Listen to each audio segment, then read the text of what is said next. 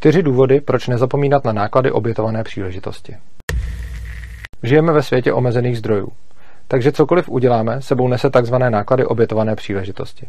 To je cokoliv, čeho jsme se vzdali ve prospěch toho, co jsme udělali. Stalo nás to minimálně čas, ale často i něco navíc. Jdeme-li do kina místo do posilovny, obětujeme možnost zlepšit si kondici, příležitosti zhlédnout film.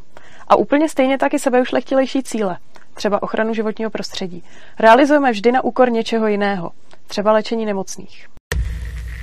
Každý zákon, každá regulace, každé nařízení, každá investice, prostě jakýkoliv státní zásah má svou cenu. Nejen peníze zaplacené na daních, ale i nevyrobené zboží, neposkytnuté služby, nerealizované projekty, pracovní místa, která nevzniknou, náš čas a možnost volby. Náklady obětované příležitosti je potřeba brát v úvahu vždy, tedy i při hodnocení jakékoliv státní agendy, té nové i existující. Užitek z toho, že lidé sami utrácejí peníze dle svých preferencí, nelze nahradit žádnou státní agendou.